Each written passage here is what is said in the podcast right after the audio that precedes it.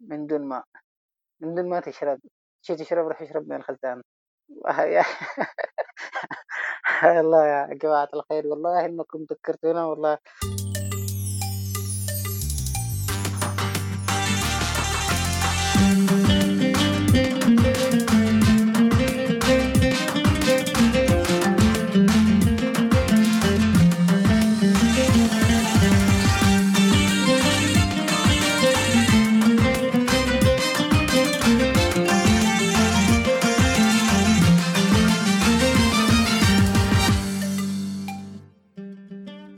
بودكاست يمانيون في المنفى. نشارك فيه قصص يمنيين في الخارج.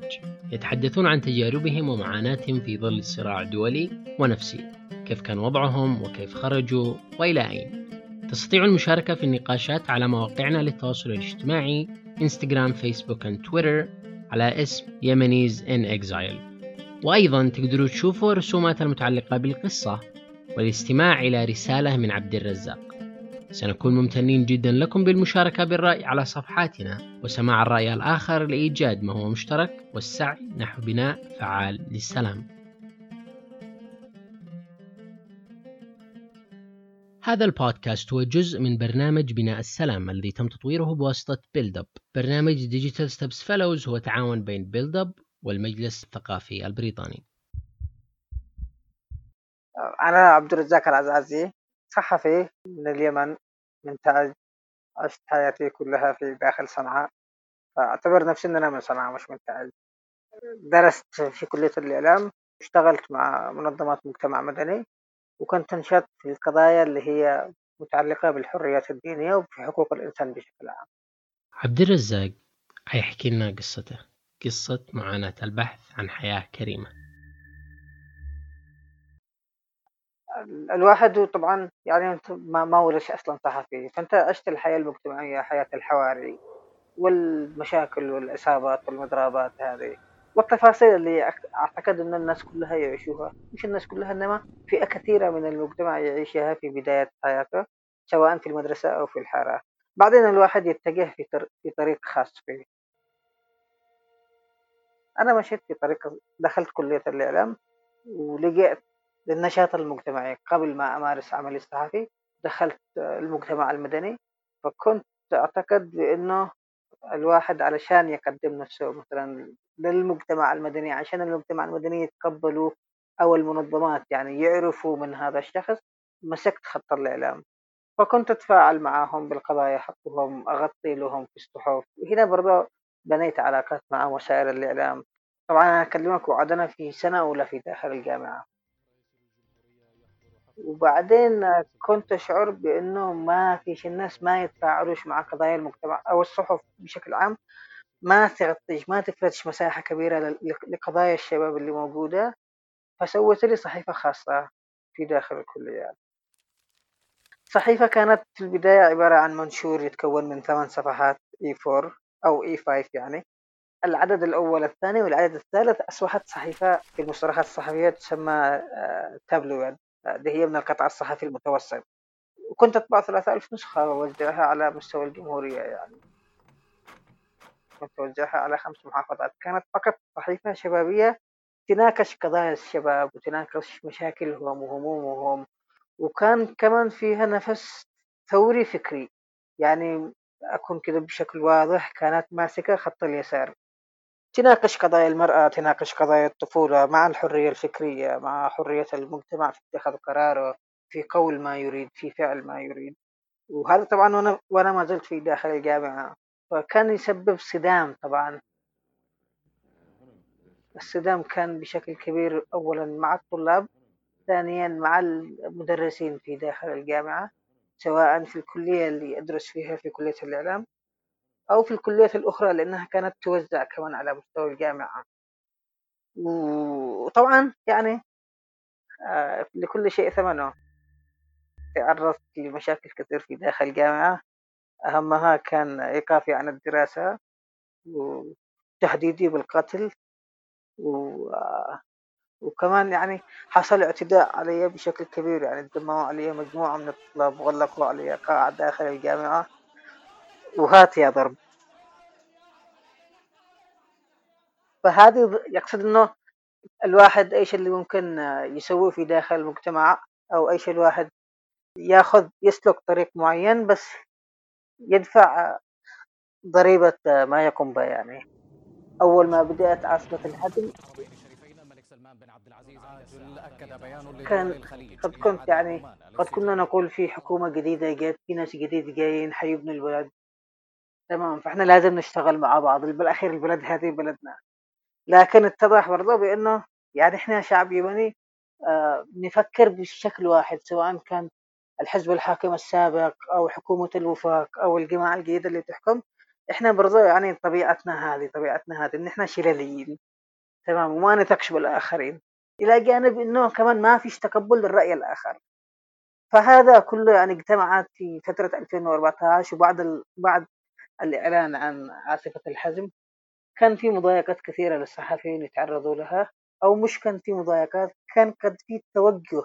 لأنه أنا أكلمك على بداية الأحداث اللي حصلت في 2014 قد كان في توجه لقمع الصحفيين اللي موجودين وقمع الرأي الآخر. طبعا أنتم تشاهدوا لحد الآن إيش اللي يحصل.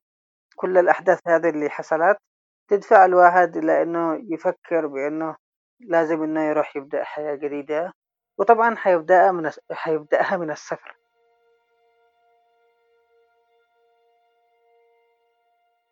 آه، فك أو اتخاذ قرار إنك تسافر كان آه، كان كان قرار جمعي. إحنا مجموعة من الأصدقاء كنا جالسين. كان هذاك اليوم صنعاء تعرضت لقصف عنيف من بارقة حربية من المياه الإقليمية في داخل خليج عدن. فكانت ضربة يعني أول ضربة اللي بعدها توقفت عاصفة الحزم وأعلنوا عن آه آه اللي هو إعادة الأمل. فيما يخص عملية إعادة الأمل لإعادة الأمل فكان الوضع في داخل صنعاء يعني خلاص نفسيا الناس كلهم متأزمين اقتصاديا البلد قد كانت قد تغلقت. ففي هذاك اليوم جلسنا مجموعة من الشباب وقلنا بأنه يعني إحنا وجودنا هنا في داخل اليمن مجرد إهدار عبثي للوقت. يعني ما بنقدرش نسوي حاجة لا كهرباء لا أشغال ومع ذلك نخسر أصدقائنا نخسر علاقاتنا على الفاضي يعني. نخسرهم لأنه هذا مؤمن بفكرة محددة وهذا مؤمن بفكرة محددة وإحنا مؤمنين بفكرة محددة فجالسين نخسر بعض. فعلى إيش يا أخي؟ نخرج نساعد أنفسنا أو, أو نشتغل على أنفسنا نأسس نفسنا بشكل صحيح وبعدين نرجع نعيد علاقاتنا هذا اللي خسرناها نرجع نشتغل على الوعي المجتمعي اللي موجود. أهم شيء واحد يبدأ يأسس نفسه يضمن نفسه. فعشان كده قررنا إنه نخرج من داخل اليمن بس وين حنخرج؟ وين نروح؟ هنا كان السؤال. أنا طبعا بالفترة هذه قد كنت جالس أسس نفسي حتزوج زوجتي حتيجي من داخل الإمارات. وخلاص يعني قد حجزت القاعة قد كلمت الفنان قد قد إحنا جالسين أنا والأصدقاء إنه إيش البدلة اللي حلبسها من اللي بيجي يزف يعني قد إحنا نرتب تفاصيل الزواج. وقد كنت أتث... قد كنت جهزت أثاث يعني وقد أنا بستأجر بيت. إلى الأخ العزيز عبد الرزاق العزازي. بمناسبه حق قرانه و... وزفافه.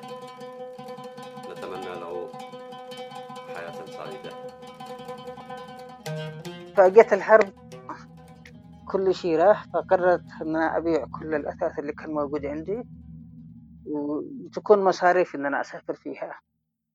فأسرتي كانت في داخل حديدة لأنه الوالد هناك كان مستقر فانتقلت إلى داخل حديدة مباشرة عشان أجلس معهم فترة. وأقنعهم كذلك بفكرة إنه لازم أسافر يعني خلاص ما عاد ينفعش ان نجلس هنا. وطبعا أنا أنت طبعا تحط في بالك انك انت تروح تكلم أهلك انك انت مسافر يمكن يكون سفرك نهائي يعني بدون عودة. ففي هنا مشاعر تتحكم مشاعر أسرية. يعني أبوك ممكن ما يوافق. يعني أبوك يحتاجك جنبه أمك كمان تحتاج تحتاج تكون جنبها. فكان الوضع صعب.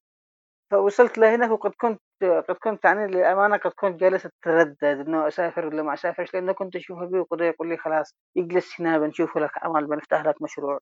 يعني قد كان يحاول إنه يساعدنا ان نجلس في داخل البلد. الموضوع كان بالنسبة لي كان صعب. كيف بنستمر في داخل البلد بوضع زي هذا؟ يمكن كمان المشاريع الصغيرة هذه ما عاد ممكن ما ما تفيدك أصلا. يعني أوكي حتعمل مشروع صغير ممكن تنجح فيه لكن ممكن تجي ضربة تنهي لك مشروعك سواء ضربة من الأرض ولا ضربة من السماء ولا يقول لك شوية كذا آه، أنت في دولة في الأخير في بلد ما فيش في دولة ما فيش في قانون. ممكن أي حد يجي ياخذ عليك كل شيء من دون ما حد يرجع لك حقك. وصلت لهناك تفاجأت بواحد من الأصدقاء اللي هو زملاء الدراسة يعني. اتصل علي من داخل الحديدة يقول لي أنا في داخل الحديدة ودلني على فندق أروح أجلس فيه. قلت له وينك أنت بالضبط؟ حدد لي مكان ورحت له. الاتصال المفاجئ الذي تلقى عبد الرزاق كان من صاحب عبد الناصر. عبد الناصر أنا مسافر بكرة. قلت له خلاص انتظر يومين. إجلس كمان مع أمي وأبي ونسافر مع بعض.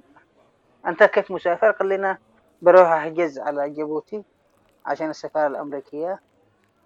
وأنت كيف بتسافر؟ قلت أنا بسافر بر على على السعودية. قال ليش ما تسافر معي؟ نسافر بحر. يعني نتونس يعني فقلت له يلا خلاص أوكي يعني. بالأخير أنا كنت طبعا طبعا من قبل قد كنت منذ لا حرج أروح عشان أغطي قضايا اللاجئين اللي أو المهاجرين اللي يوصلوا لليمن. تكون اليمن بالنسبة لهم بلد عبور لداخل السعودية. ففي في داخل حرد أحواش مشهورة عنها بانتهاكات كثيرة لهذول الناس. فكنت أروح لهناك. عن هذول الناس أغطي مشاكلهم. إيش المشاكل اللي تواجههم؟ سواء في طريقهم بالبحر لداخل اليمن أو بعد ما يوصلوا اليمن إيش اللي يحصل لهم من انتهاكات. فأقصد إنه قد كنت عارف البحر إيش مخاطره. فلما قال لي صديقي إنه حنسافر بالبحر بالآخر قلت إنه على الأقل إحنا إذا متنا بالبحر يعني بنكون متنا وإحنا نحاول النجاة. يا إما إنك تتعدى هذا البحر وتنجو أو تكون حاولت إنك تنجو يعني.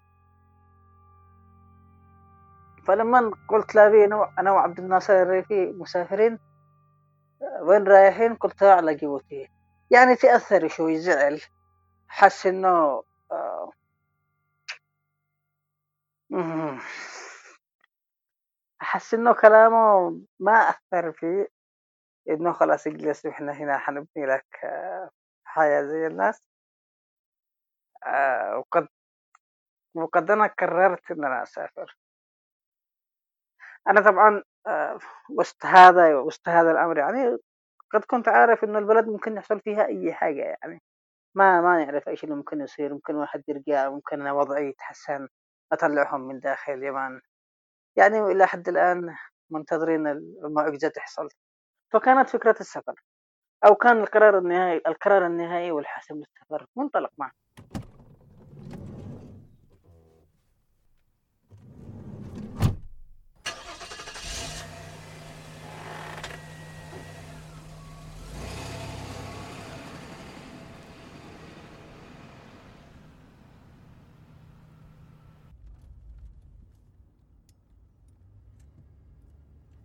في يوم أربعاء في 6 مايو 2015 تحركنا آه، من الحديدة إلى داخل ميناء المخا. طبعا الطريق كانت طويلة للغاية. معلش يا أصدقاء. تحمست مع الكلام بس. الطريق من داخل الطريق من داخل الحديدة إلى داخل ميناء المخا كانت طويلة ومملة. لأنه أنت خلاص أنت الآن لحظاتك الأخيرة في داخل اليمن جالس تعيشها. اليمن اللي اللي أنت تشوف العالم بكفة وتشوفها بكفة. يعني هي مش مجرد بلدك وبس بالعكس أنت ابن الأرض ممكن تعيش في أي مكان لكن اليمن لا مختلف. فيها ذكرياتك اللي عشتها في عمرك كله. فيها أصدقائك اللي أنت أصلا تعتبرهم هم الوطن بالأساس. تترك هذه اللحظات كذا في مشهد وداعي أخير وأنت جالس تشوف كذا كل شيء أمامك يرحل.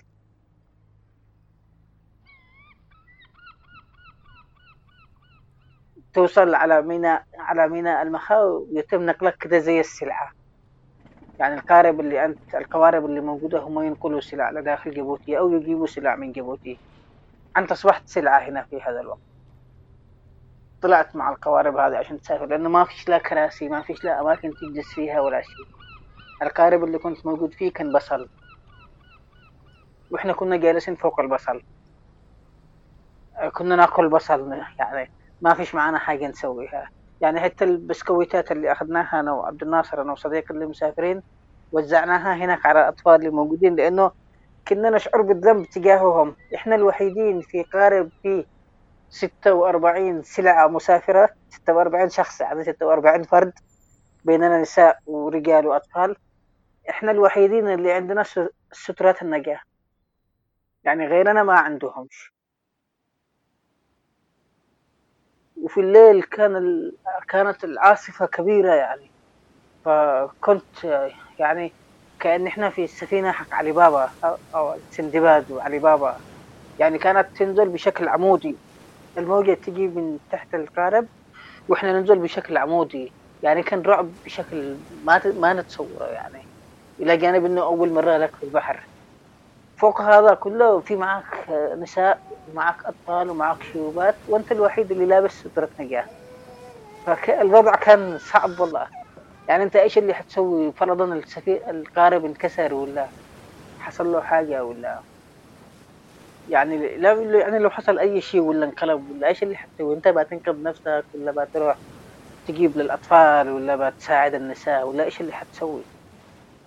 يعني يجي يسوي واحد كمان حتى وهو خارج من داخل المسجد جالس يهم الناس اللي موجودين جنبه ويهم نفسه أنا ليش حد اشتريت السترة قد إحنا من يعني المفروض نكون من جيزهم.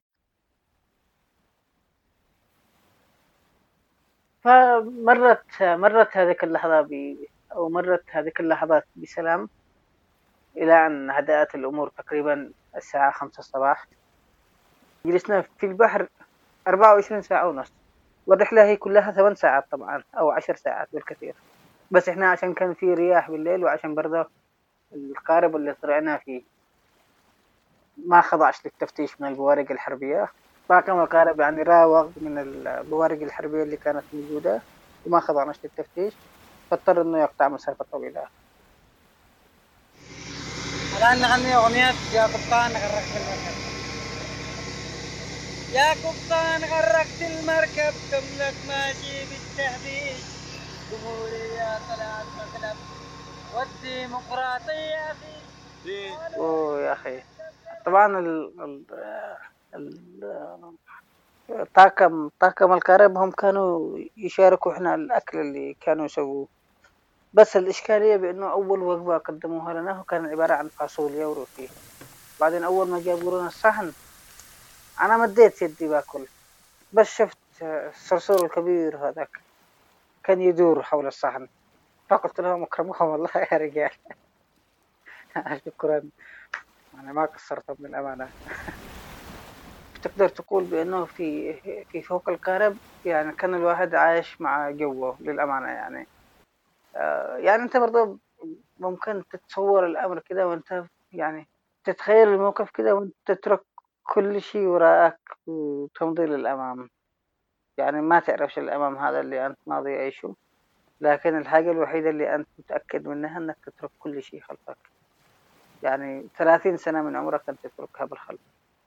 وتروح تبدأ عمرك الجديد كأنك ولدت من جديد في بلد جديد أنت ما تعرفها مع مجتمع جديد أنت ما تعرفه.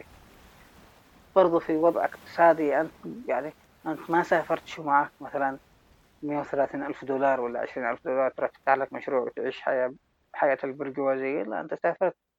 وعندك يا دوب اللي يكفيك إنك توصل مش إنك تروح تبدأ من جديد. إحنا كنا جالسين أول ما بدينا نشوف الأنوار اللي جاية من داخل جيبوتي وإحنا جالسين نقول كنت جالس أنا وعبد الناصر وكل شوف أول ما نوصل نحلق ناخذ لنا شريحة نطمن أهالينا باليمن. وبعدين نرجع بعد ما نكمل نحلق نروح البيت ناخذ لنا دش وبعدين نخرج نشوف الناس يعني.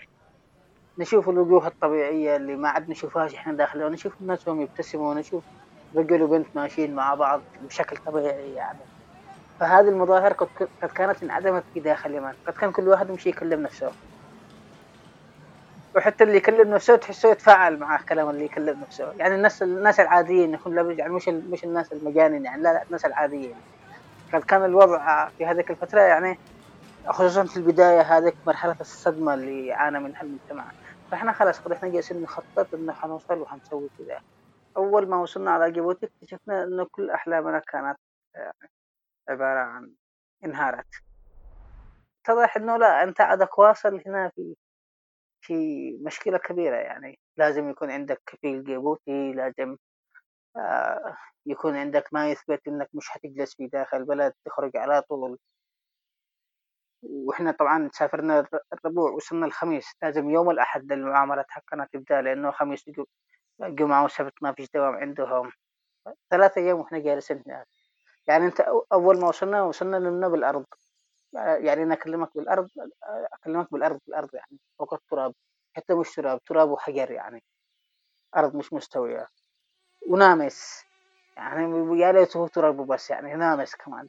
والصباح الساعة ستة الصباح يجي لك الدبان يصحوك. يعني من تعب يا جماعة الخير. عين إحنا خرجنا عشان نرتاح ولقينا عشان نتقعقع هنا. ويبدأ هناك بعدين برنامج الابتزاز والشغل والشغل التجاري بك كمهاجر. تشي تخرج تدفع فلوس وإحنا بنجيب لك فيزا وإحنا بنجيب لك ضمانة وللأسف يعني الحكومة حقنا ما كانت موجودة هناك في في هذه الأيام. فيما بعد كانت موجودة تمارس عملية الابتزاز كذلك على الناس اللي موجودين ورسميا طبعا. أنت أول شوف يعني أنت الصدمة اللي الصدمة اللي أنت تعاني منها إنه أول ما توصل تلاقي باص كذا نظيف وبنات شقراوات كذا حلوات. معهن ميكروفون. وانت تنزل طبعا مقعقع حالتك حالة تكفز من فوق القارب وهم يصيحوا الأمريك الأمريكيين واللي معاهم جوازات أمريكية يجوا هنا. طيب وإحنا وين نروح؟ ما لهم علاقة. طيب إحنا وين نروح؟ يعني يسوقوك كذا من جيز من جيز السلاح اللي موجودة. يلا امشي من هناك من هناك امشي. وأنت ما تعرف شنو تروح أصلا. امشي امشي امشي. يا أصدقاء.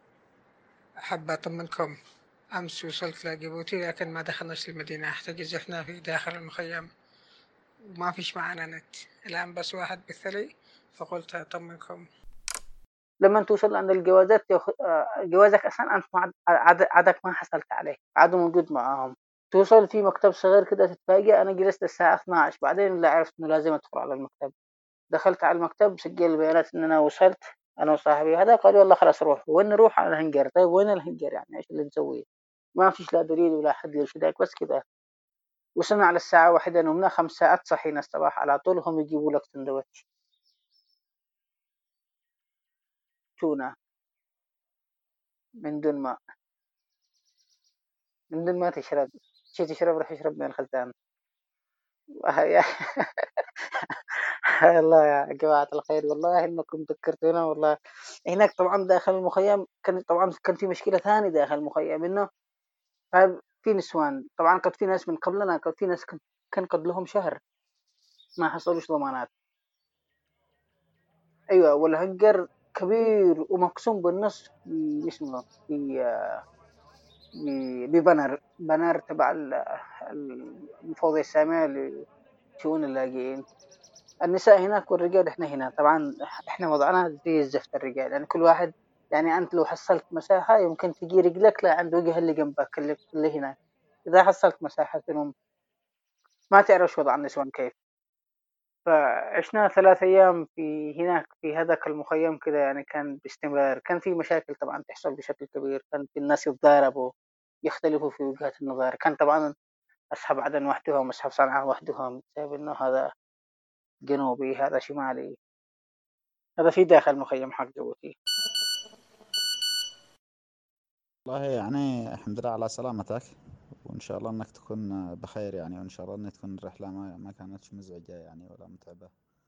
الحمد لله على السلامة الحمد لله على السلامة يا صديقي الحمد لله على السلامة يعني. الله يوفقك و... ورحلة كانت صعيبة. يا صديقي أحسن ما فعلته أنك خرجت من البلد في الوقت هذا يا أخي.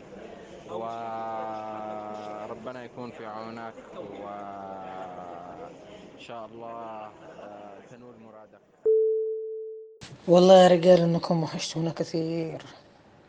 الحياة بدون أصدقاء مملة بالفعل. تحس إنك خالي. جالس أتذكر لما كنا نقول بأن الأرض هذه وطن الإنسان وان الإنسان ممكن يعيش في أي مكان يعتبره وطنه. اكتشفت الآن أن الأصدقاء هم الوطن الحقيقي. الأرض هي عبارة عن مساحة مساحة جغرافية. المساحة هذه إذا كانت بدون أصدقاء فهي مساحة فارغة فارغة المضمون بدون أي محتوى. المهم أنا ما بوقع أشكر بكم الصدق أنا قد قلبي واقعنا إحنا أول ما خرجنا من داخل المخيم طبعا في هناك ناس كثير قد هم عارفين يعرفوا اليمنيين يعني.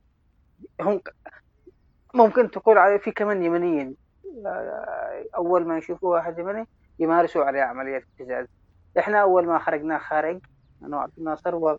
يعني طبعا مش عارفين فين نروح. واقفين جت سيارة هيلوكس وقفت عندنا. ويقولون جوازاتكم. جوازاتنا إيش؟ قلت الجوازات موجود. من وصاحبي طبعا اللي معي هو رجل قلت لك هو رجل ابن قرية مسكين جدا يعني. خرج جوازه على طول قابله فأنا شي أمسك الجواز. قلت أمسك جوازه ليش؟ خلينا أجيب الجواز. وأنا اشوفه يتكلم يمني هذاك اللي فوق السيارة. قلت طيب يا أخي من أنت تجيب لك الجواز على أي أساس؟ قال اطلعوا معنا. نطلع وين؟ يطلعوا نزلوا طلعوا إحنا فوق طلعوا الشنط حقنا فوق السيارة وقالوا اطلعوا قلنا يلا خلي إحنا نطلع كده إحنا هذولك المدبرين وهم طبعا طلعوا ناس جيدين يعني.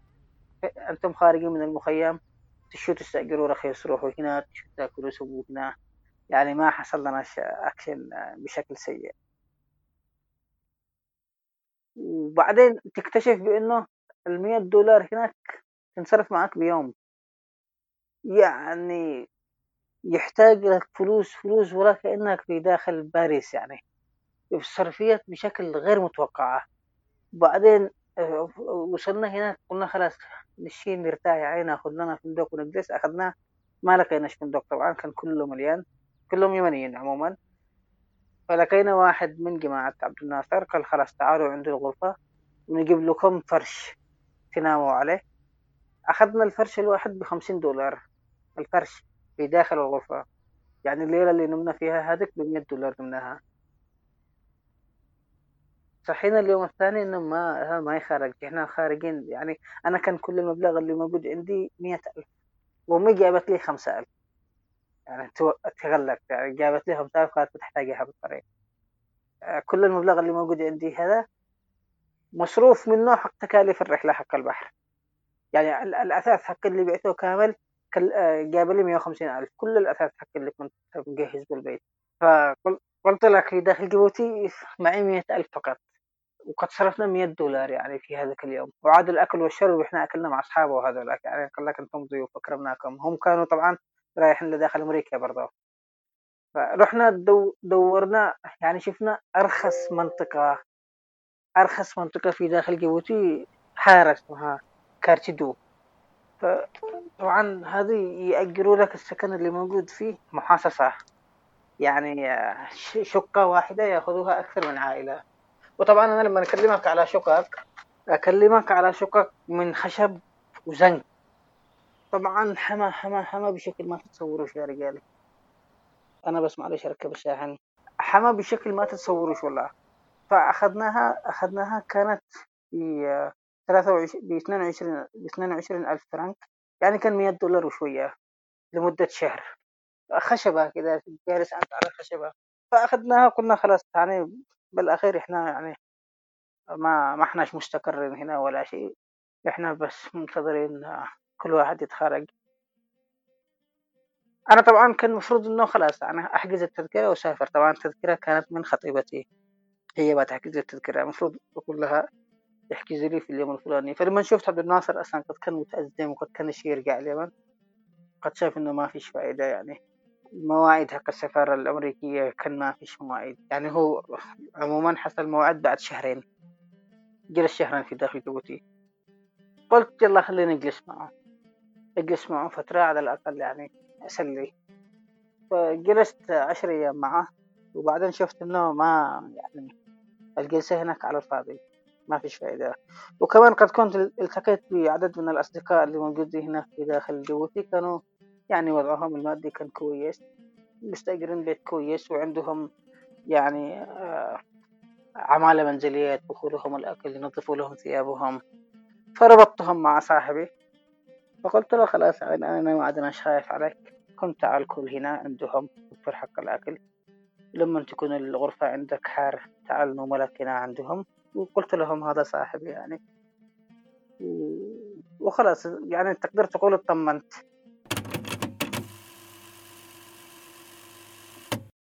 يعني يجي يسأل واحد كمان حتى وهو خارج من داخل البيت جالس يهم الناس اللي موجودين جنبه ويهم نفسه أنا ليش حد اشتريت السترة قد إحنا من يعني المفروض نكون من جيزهم.